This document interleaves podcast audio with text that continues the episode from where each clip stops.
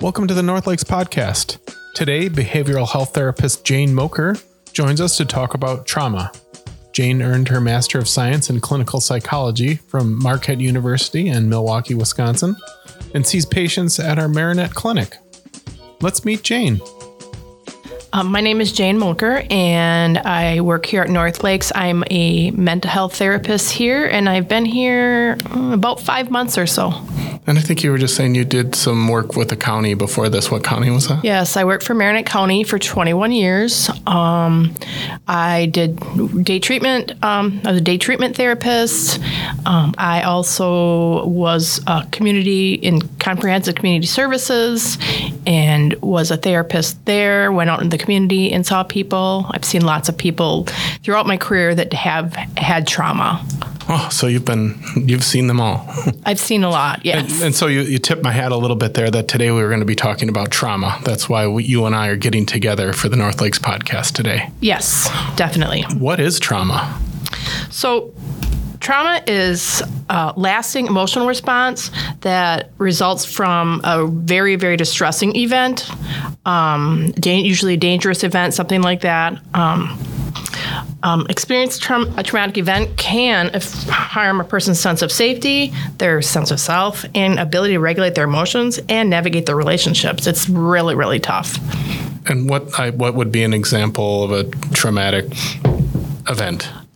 some of the more basic ones that people think of is if people if you're in a car accident um, death of a loved one um, uh, witnessing somebody having a you know very significant medical illness um, of course war is you know being going to war is the most known one um, but it can be smaller things too but it's all it it has to evoke that sense of fear and almost feel like your life can be th- possibly threatened in order for it to be actually a trauma.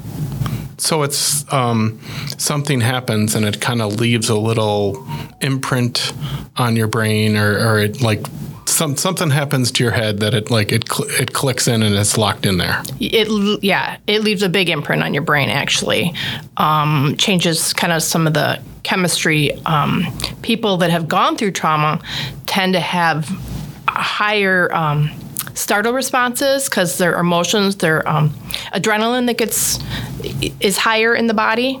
Um, actually, brain scans have shown parts of the brain to look different in people that have been through traumatic experiences. Hmm. And so what's what what's the function like what like back you know like why why does this happen and what what's the brain doing to preserve the human that it's part of So it's the brain. if that's the right way to put it i don't know I, I hope you know what i'm trying to I know what you're saying. okay Yes, okay I'm good. good. all right It's the brain's way of trying to protect a person when they go through some kind of a traumatic experience, say abuse. Um, and the abuse is kind of happening over and over. The brain kind of it's a provides kind of a buffer. Um, sometimes a person will actually just kind of almost I don't tune out, kind of like just not even be in the moment and not have memory of the trauma because their brain kind of shuts shuts things down to protect them and to kind of help them to deal with future events of of trauma or abuse or whatever the traumatic event is. got it so it's like this might happen again so be ready Yes, yes. got it okay and um so is that a in a way can that be a good thing i mean like so i guess my question is is is there what's the what's the good part of trauma Well- if there is one It, it's good because it protects the person in the moment of the trauma. The bad thing is once they're kind of not experiencing the trauma event anymore and they're just in their normal day-to-day living that it's still there that it's still you know it can really really hinder their um, everyday functioning because they're so um, emotionally charged and emotionally dysregulated that they have trouble in relationships, trouble just with s- simple day to day living things. Um, it can really, really be a very uh, big negative effect on regular normal living if the person doesn't go through and kind of be able to isn't able to process that emotion and process the trauma um, so that they can get those responses to be less Got it. Imagine people are going to experience trauma in different ways. So something that might be traumatic to me or you isn't going to be traumatic to someone else, or is it the same in everybody? No, it's definitely different. Everybody's different. There's like, it's kind of unknown, like exactly why it develops in some people and not others. Um, uh, I've read that of people that do experience some sort of trauma, only one in three actually will go on to develop develop like post traumatic stress disorder or PTSD, um, and it's really not known. I mean, two people can go through very very similar trauma, even say a brother and sister, siblings going through the same types of things, witnessing domestic violence or whatever the case may be, or or going being in a fire or anything like that, and they both not both of them will end up with PTSD. Some some people are fine, are okay, you know, maybe more anxious, but not actually traumatized by the same event. Boy, I hear that all the time. PTSD. I have PTSD. Um, if you actually have trauma, is that a little traumatic to hear people throwing that around? Um, I think there's more PTSD out there than than most people realize. I think it really is a, is a big thing. Um, a lot of times people will come in for therapy um, and saying they have X, Y, and Z diagnosis. And really, when after further questioning and really getting in there, you realize that there was some sort of traumatic event or events in their lifetime, that it's really more of trauma response than actually the other diagnoses that they've been given by other people. That must be I, I admire how you do that. Like I, you know, like I, I talked to um, um, another therapist, and I was just amazed, like that. You kind of have to go through this interview process to kind of figure out what's going on with someone, and then is that a big moment for you when you were like, "Aha, I think this might be it." It, I th- it is definitely for me because I think it helps when people understand where their symptoms are coming from and why they have the symptoms, and it can be kind of explained. That's a huge, huge, I think, relief for some people. It's not a cure, obviously, but I mean, they people come in and they've got these five different diagnoses that they've been given. I mean, so they come in thinking they're crazy because they have all these diagnoses thrown at them. Um, none of them really fully fit. And then if you can kind of uh, explain that actually it's this traumatic event or traumatic events that they've went through, I think that's very very helpful to make that connection for people so they can see, you know, this is why this is happening. This this response in your body, this emotional dysregulation, all of this is going on because of what you did or went through um, in the past. And do people just have like they oh it wasn't that big a deal or is there like there's like hey squash that down don't worry about it or of course there's those are probably all examples. those are good examples actually a lot of people um, not everybody some people like really like embrace that but other people will be like it's in the past it doesn't affect me and I'm like, well, it, it, clearly it is affecting you. You know, this these are your symptoms that you're talking about, and it, you know, and but some people don't want to hear that and don't want to believe that, which is fine. I mean, you know, that's their choice, and they just may not be ready to work on that, or may never be ready to kind of work on processing through the trauma because processing trauma is hard. It's a lot of work, and it's um, can be really exhausting for people. There's a reason it got squashed down. Yeah. And put aside. Oh, for and sure. like, I'll deal with this later, if at all, or I don't even know what that is anymore. Right. There's a lot of times people don't even have memory of what the actual trauma is. I mean, they know something has happened to them, or they know people have told them what's happened to them, but they have absolutely no memory of it. So they're like, well, how can it affect me if I don't remember it? Like because your body remembers and your brain remembers. Like you may not have a memory of it but your body does remember these incidents. Wow really? Mm-hmm. and so like something similar might happen and it's like why am i really anxious about this? Or like what like how does the brain like i'm, I'm trying i'm guessing. I don't yeah. know like you, you know what I'm asking, I think. Yeah, it doesn't have to be, even be something similar. Like mm-hmm. that this this is why it's pretty it can be debilitating for people. Like so somebody was abused, um, say, um, and then so their their kind of their startle response is really high. Their their emotions are always heightened, much higher than what other people's emotions are. So when they're um, something smaller happens that's a stressful event that's not trauma, it can ha- put them over the edge. That's that dis- that emotional dysregulation that we're talking about. You know, all of a sudden they they failed a test, or you know what I mean, they got pulled over by a police officer, whatever. Something that regularly for most people without trauma you know would be stressful but you get through it where the where people that have had trauma some of these littler things in everyday living just is too much for them and they just it looks like they're overreacting but that's because of the changes in the brain that have happened because of the trauma.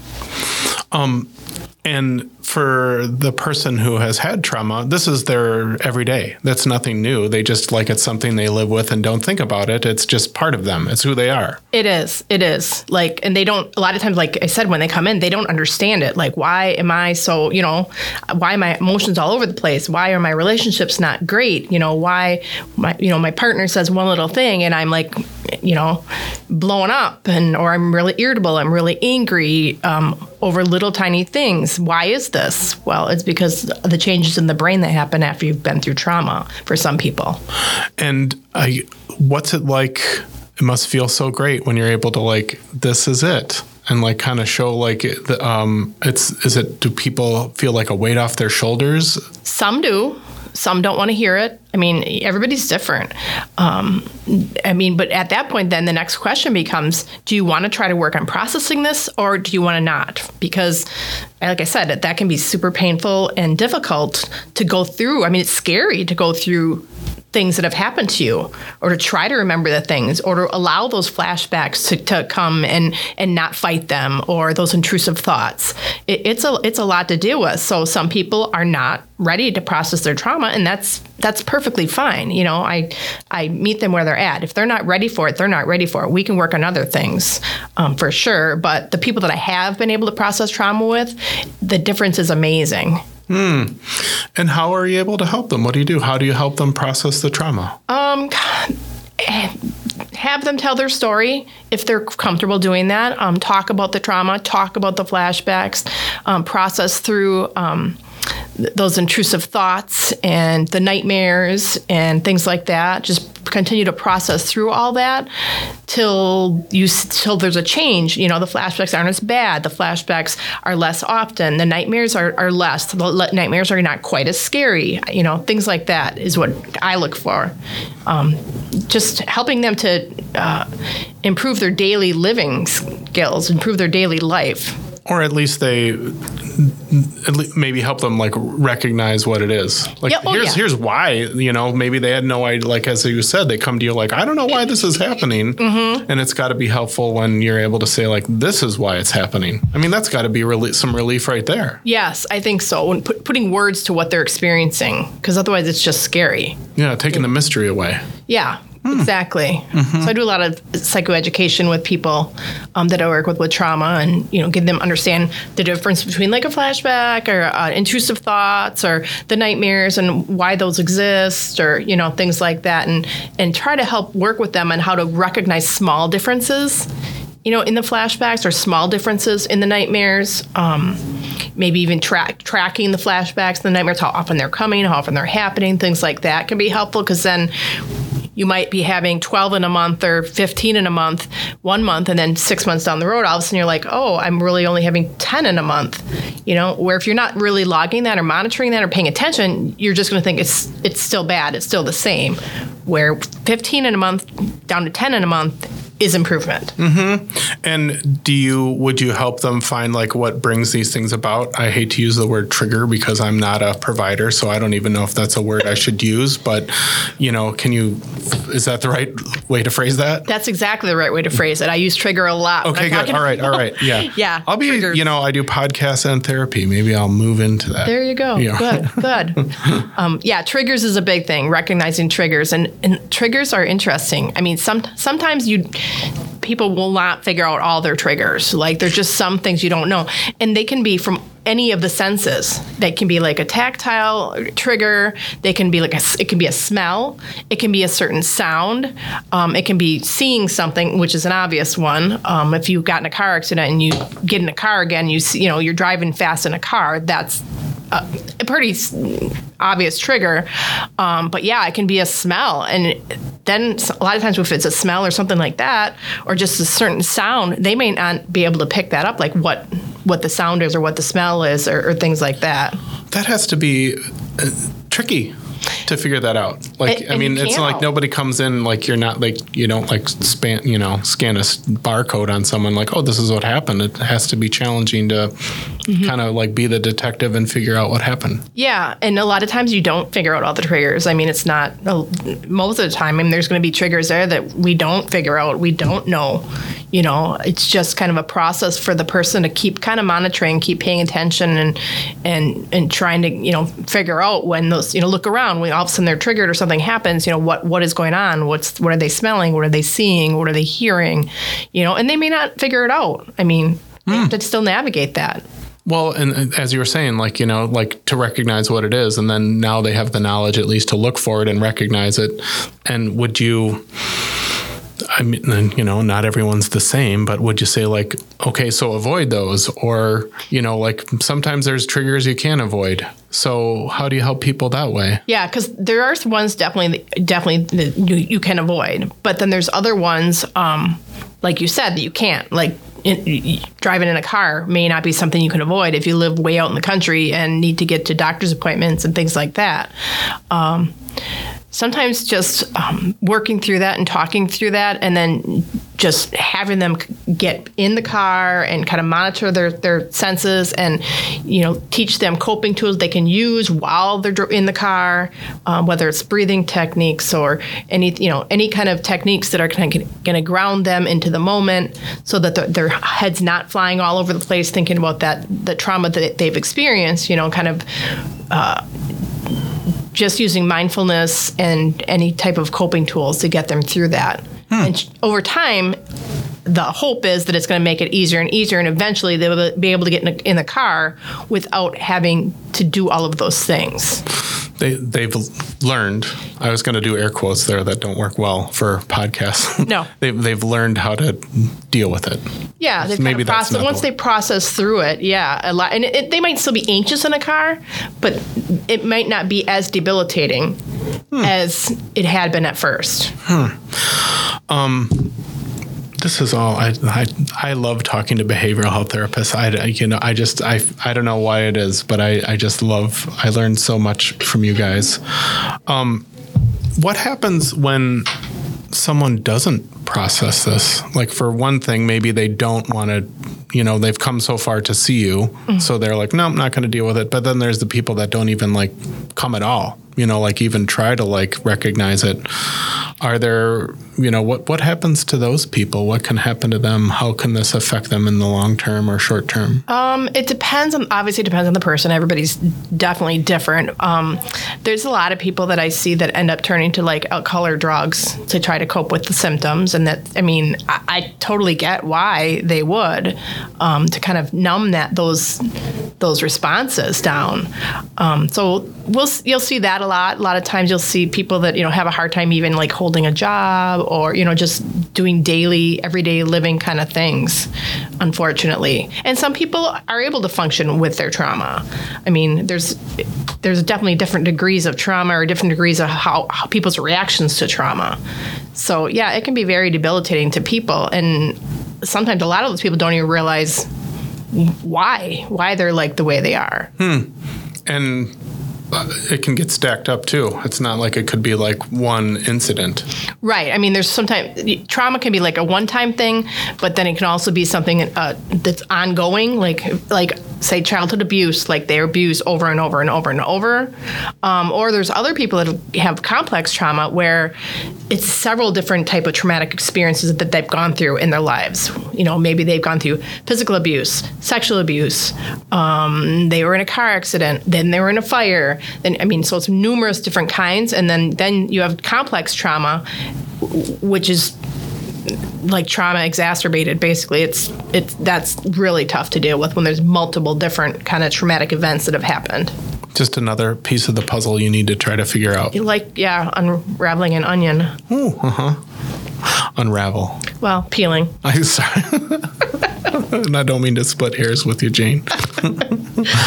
um, so with do you work with other providers when it comes like when you speak of alcohol and other drugs? You must work with our recovery people, or is that a, so? Do you work in tandem with them because that's a that's another thing. Yes, definitely. Oh yeah, we, we work as a team for sure. And here, the deal with some people that coming in with trauma and say that they using alcohol or drugs, they aren't always wanting to address that because it's in their minds it's worked for them for a long time um, so it depends on where they're at like i definitely wouldn't refuse to see someone if they're going to continue you know using alcohol or drugs. I mean i'm going to continue to talk about it with them and, and how that's not a helpful thing to be doing. But yeah if they agree to being referred to um, um, AODA services, uh, then yes, I definitely work as a team with the other provider. Mm. Um, so that you know, it's a big, it's a lot of work for a patient if they want to deal with this. If they've kind of like had this set life and they've like, this is what they're doing, they feel like they were going fine. This one other little thing happened, and they come see you, and it's gonna I'm not not you, I don't want to say you challenge them, but you're like, hey, here's some kind of we can make your life better this way. It's going to be a little hard. Yeah, I always tell them it's it's definitely not an easy thing to go through. Mm-hmm. You know, it's not. It's a lot of work. Right. And it's a lot of work on their part. It, I mean, I'm not the one doing the work, really. You know, I'm guiding, but they're the ones that are going to have to do the work in between sessions and you know I mean monitor and pay attention and and things like that. Oh, it's got to be a tricky road to walk. Yeah. Where you like maintain that trust and not like find that line where you're helping but you don't want to push too far that you shove them away and they don't come back. Exactly. And that happens sometimes. I mean, you know, not everybody's ready to deal with their trauma at that at that particular time. I mean, everybody's on their own path and has their own experiences. So you have to navigate that and allow them to be where they're at if that's what they want.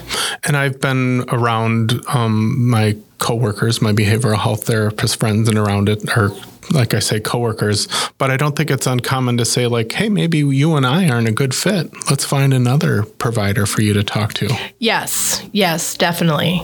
Um, I'll have clients, um, um, and I'm not tra- I'm not trained yet in EMDR, which is a really um, good effective therapy to deal with trauma you know, you can have like a few s- sessions of EMDR and it can be very, very, very helpful for people. Mm. So I definitely um, sometimes will have a client that I'm like, I really think I'll do the, the, as much as I can for you.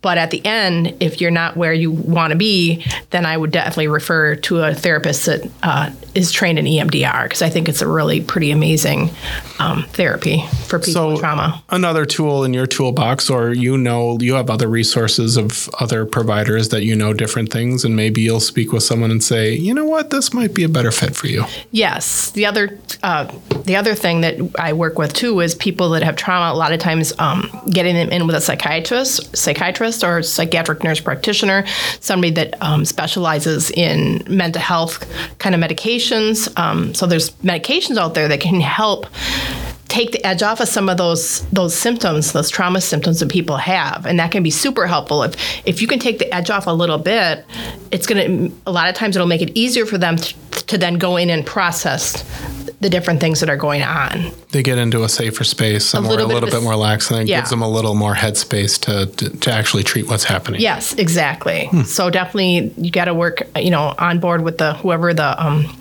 prescriber is for sure. And sometimes people come in and they're just going to a primary care doc. And I'm like, I think a psychiatrist would be a better fit for you because, you know, you have all this going on and, you know, not nothing against primary care providers for sure. But, you know, sometimes with people, especially complex PTSD, you know, they need somebody that's an expert in this particular thing. Well, just like they would need for cancer or yes. n- name another disease. You yes. know, like a primary care, they're primary, they're the first ones, and then they can like show you the path to something something else. Yeah, of course. Yeah. And I've not had issues like I the, any of the primary care physicians that I've worked with that I've referred somebody to psychiatry. I've never had them say, "Hey, why did you?" You know, they're always very, very supportive of that. That's got to be. I, I I know I like collaborating in my workplace, my work environment. That must be really wonderful to have those collaborators. Definitely, it's huge. It's key to working with with um, patients with trauma you have to, you know, be collaborating with all the different providers that there are. You know, and hopefully getting even natural supports on board, you know, friends, family members that are supportive of them, get them on board and even kind of talk, talk with them about how they can help as long as the person's okay with that. Um, those are all really, really important things to work with a person. You can't just pluck the person and work with the person and fix them, quote unquote, air quotes again. Yeah, right. You know, we should have a little sound. Yeah. Maybe like ding. That means air quote. Yeah. I derailed your thought there. Sorry. Oh, you're fine. Was trying to be funny. It's not like somebody comes in and like, oh, PTSD or trauma. Here, this is what we will do. This is what we do for trauma. No, it's not like that at all. Yeah. It's definitely every like I said, it depends what where the person's at, what they want.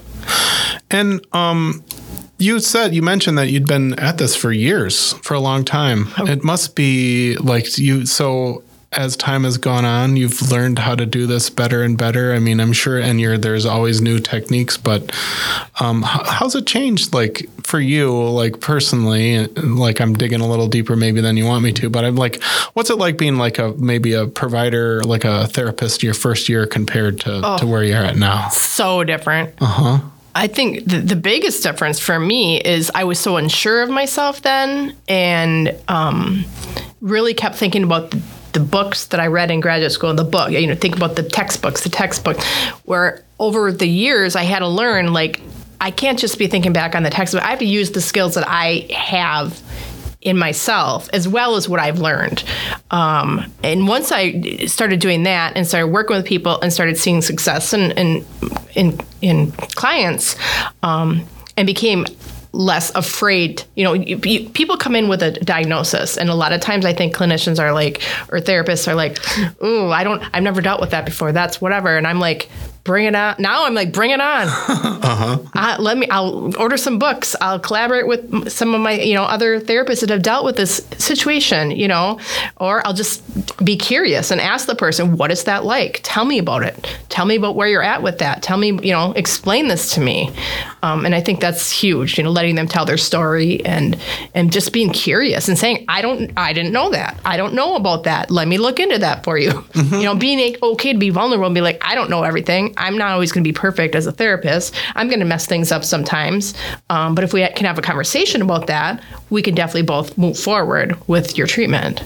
And do you collaborate with other uh, therapists that are maybe new at it and like talk about what they're going through and help them along a little bit? Yes, we have. We meet weekly um, with a group of us therapists. We meet weekly and have meetings and stuff like that. So yeah, sometimes sometimes they'll have questions and things like that. And yeah, I'm all for throwing out my ideas or you know giving them resources or different things like that. Oh, that's got to be. I hate to use the word fun, but that's got to be really satisfying to be able Yeah. to help your coworker work with your coworkers that way. Yeah, definitely, it is. Okay. Um. Um. Another trauma question, and I, I don't think I prepped you for this one. Um. How does it does it affect children differently? I don't. I don't. Wouldn't say. Well, I guess a little bit differently, in that children, their brains are still developing. So when you're a child and your brain is not fully developed yet, um, it changes the way your brain is. I mean, it changes. You know how how how your brain works. So I, I feel like, and I feel like trauma in childhood, especially, you know, if they've experienced trauma after trauma after trauma, can definitely be um, very debilitating um, for people. Not that not that adults have going through trauma isn't debilitating, but for a kid who's going through something and doesn't feel safe um, growing up, and it, it's very it very much affects them a, lot, probably more than adults. And then it's really hard for the adults that are caretakers of these kids to understand some of the behaviors that go along with somebody that's gone through trauma. Well, I, I mean, kids they're learning everything right then. So if that's if their brain has taught them that, Yes. that's what their brain is doing. Exactly. And one example of that is um, kids that kind of were neglected and didn't have enough food, right? Well, then what they learn is whenever they get food, they they they collect it and they keep it and they because because they're so used to their body going without food that their brain is saying if there's food in front of you, eat all of it, you keep all of it, you put in your pockets, you bring it to your bedroom, you you know, and and so I'll have caregivers or parents come and say like, well, they're still hoarding food in the room, and and I'll say, yeah, that they are, but that's okay because that's what their brain is telling them to do. You know what I mean? They're not misbehaving. That's what their brain has has taught them to do to survive. Hmm. And that I would not have thought of that example. And so how do you like I mean, you try to like fix that? I, I don't know. I don't know. That's like sounds mean to put it that way. Like, you know, to like, but I think that's maybe when I was growing up, that's what you do is like, you're like, if you fix that behavior, you know, like not fix, but you're like, don't do that anymore. And so another layer of trauma, I guess. It, would, that's re traumatizing, uh-huh. which is then when, that, which is why I work with parents of when I work with kids with trauma, I always, it's always a requirement that I'm working with the parents too, because they're the ones at home with the, with the kids and dealing with the kids and supporting the kids every day. Um, so they need to learn techniques and have support in how to do that best. So if they're uh, giving consequences to a kid for taking food in his room, that's just re-traumatizing to that child.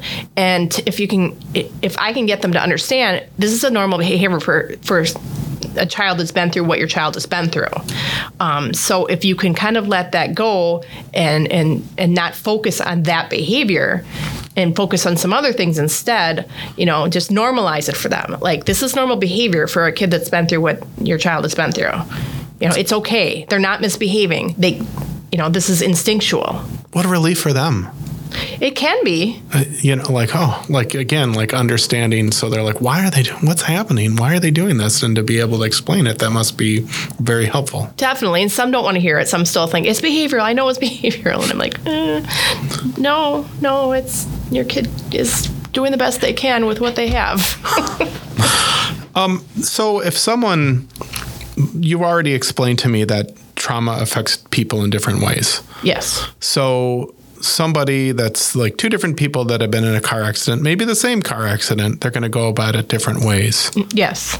How would what would you suggest to someone that they do look into it? You know, like maybe you do need some help with trauma or what happened. Because as you said some people are going to go through that and it doesn't affect them. They're or, or, does it or they are able to process it on their own i guess. Like what what at what point should someone seek out therapy seek out, seek out help? I think if it's affecting their like their relationships it's affecting their um, day-to-day living. I mean if they're say avoiding getting in cars or won't you know things like that and it's affecting their day-to-day functioning that's when they should definitely seek out therapy therapy. If it's not really affecting them that much, or if it's just a little anxiety here or or there, then you know they can generally process it on their own. But yeah, if there's if it's affecting their daily living, for sure seek out therapy their quality of life isn't what it could be. Exactly. Yeah.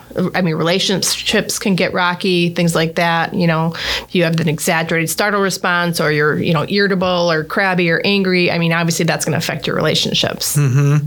But it isn't weird to think that somebody could go through that and process it on their own and go on living just fine. No, a lot of people do. Mm-hmm. Um, and but there's also like maybe it was fine at the moment, but so many years or whatever down the line, it kind of rears its head again. Does that happen? Yeah, that actually can happen. Um, and sometimes it's just some little trigger that kind of brings it back up, or um, something just really obscure. But yeah, a lot of times people like, I didn't think that bothered me. It didn't bother me then, but all of a sudden now it's, you know, it's, it's something's really upsetting me. I'm really having a hard time, my day to day living. Um, and then you start exploring and going back and finding out, oh, there was a car accident. There was whatever, there, there was a fire. There was whatever it was. And they just you know, went and saw fireworks all this or whatever, and it brought all that back up hmm. for whatever reason. Mm-hmm. And I'm guessing again, like maybe the body's like ready, like okay, now I'm my like the brain saying I'm ready to deal with this now, right? Or now now I need to deal with this, right? Yeah, because you can. Some people suppress things too. You know, like we talked about before. You know, you can suppress those things and suppress them and suppress them until you can't. You know, I mean, and starts, stuff starts coming up and coming up and coming up, you know, little by little. And then all of a sudden the person's like, what's going on? So, talk a little bit about PTSD, post traumatic stress disorder. Mm-hmm. Um, I, we, we touched on it when we just first started talking, but is it worth talking a little bit more about that? Is that different than just straight up trauma? People can have trauma and not end up with PTSD. Um, PTSD, again, is something that's affecting your daily living, your relationships, all of those types of things. Um, sometimes it's affecting whether you, you can hold a job, um, whether you can provide for yourself financially, uh, your relationships, your you know relationships with anybody, your you know spouse, your children, you know parents, all of those things. Um, so you can experience trauma and not not have PTSD. But what, what is it? So, like post traumatic, like it just shows up. Post traumatic means it just shows up later, or No, not necessarily. Um, it can show up right after. It's just um, post in this case just means after the trauma. So it could be the day of the trauma. I mean, just um, so no, people experience the trauma and then it's affecting them their day to day life.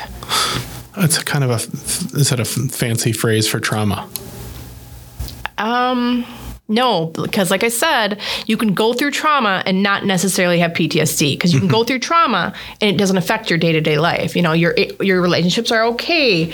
Um, you're able to provide for yourself. You're able to hold a job. You know what I mean? You're you're functioning. You're functioning okay. Um, but it's when people cannot function in some of those areas of their life that then they would uh, warrant a diagnosis of uh, PTSD. Got it. Thank you. Because I, I mean, that's you would agree with me. I think that that gets thrown out quite a bit. That it's out there. That's uh, so it's helpful to break it down a little bit. So thank you. Yeah, it does. It gets thrown out a lot. Okay, I know. Um, I got one more question for you, if you don't mind, unless there's anything else you'd like to cover. No, I'm good. Okay, my last question um, is, what's in your car right now? What's in my car right now? Lot of junk. No. Um, hmm. I have my all these shopping bags in the back. I have a couple of cups that my kids left in there that I have to take out and and throw away. um, I I have makeup in there. Oh, I have lots of things in my car. Um, Jane Moker, thank you so much for being in here and talking to me about trauma. I've learned a lot, and it was really nice to talk to you. Thank you. All right, thank you for having me. Have fun at the fair. Oh, thanks. I, I'll try. Okay. All right. Have a good day. All right, you too. Bye. Bye. Jane Moker is a behavioral health therapist at our Marinette Clinic. She sees patients in person and virtually. Thanks for all the information, Jane. It was great to talk to you. If you think you could benefit from speaking with someone about some trauma you may have experienced, give North Lakes a call at 888 834 4551. North Lakes Community Clinic is a community health center with several clinics located throughout the northern part of Wisconsin. Our mission is to respond to the healthcare needs of our communities with an integrated array of quality services and actively remove barriers to wellness. My name is Jeremy Oswald, and I'm lucky enough to have these conversations here on the North Lakes podcast. Leave us a review wherever you listen. It's always great to hear your feedback to let us know what you're thinking. Thanks for listening, and join us again next month when I'll talk to another one of our North Lakes providers.